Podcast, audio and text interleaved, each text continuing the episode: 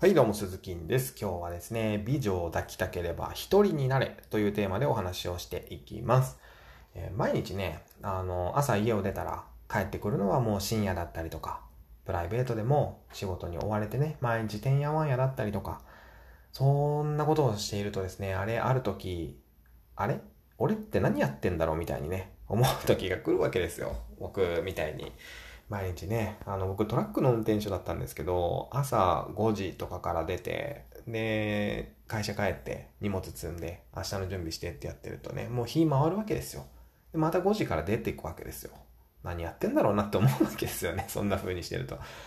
そうね、そんな風にね、こうふと自分の人生を考える人っていうのもいるかもしれません。僕みたいに。うん。で、まあ毎日仕事しかしなくて、もう何のために仕事してんのかわかんなくなるわけですよ。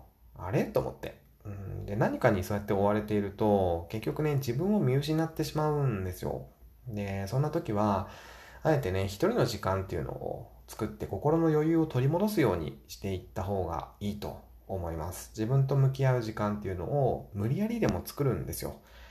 えーまあ、例えば女性が美容院に行くように、男性も自分を磨く時間っていうのがやっぱり必要で、まあ、脱毛だったりとか、まあ、ジムだったりとか、まあ、それこそ美容院もそうですけども、やっぱね、そんな、こう、自己投資に時間とお金を使うっていうことがすごく大事で、やっぱり、こう、美女を抱ける男っていうのは世の中のね、えーいつだってやっぱり心に余裕があって、自分にもお金を使える人なんですよ。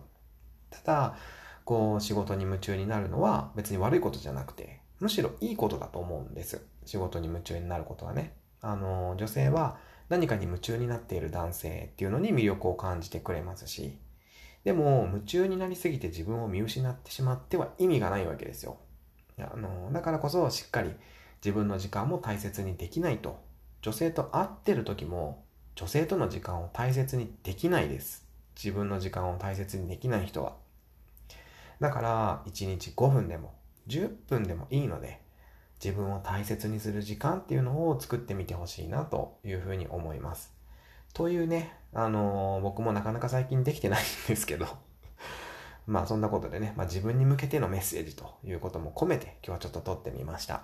えー、ということで今日は美女を抱きたければ一人になれというテーマでお話をさせていただきました。また明日の放送でお耳にかかりましょう。バイバイ。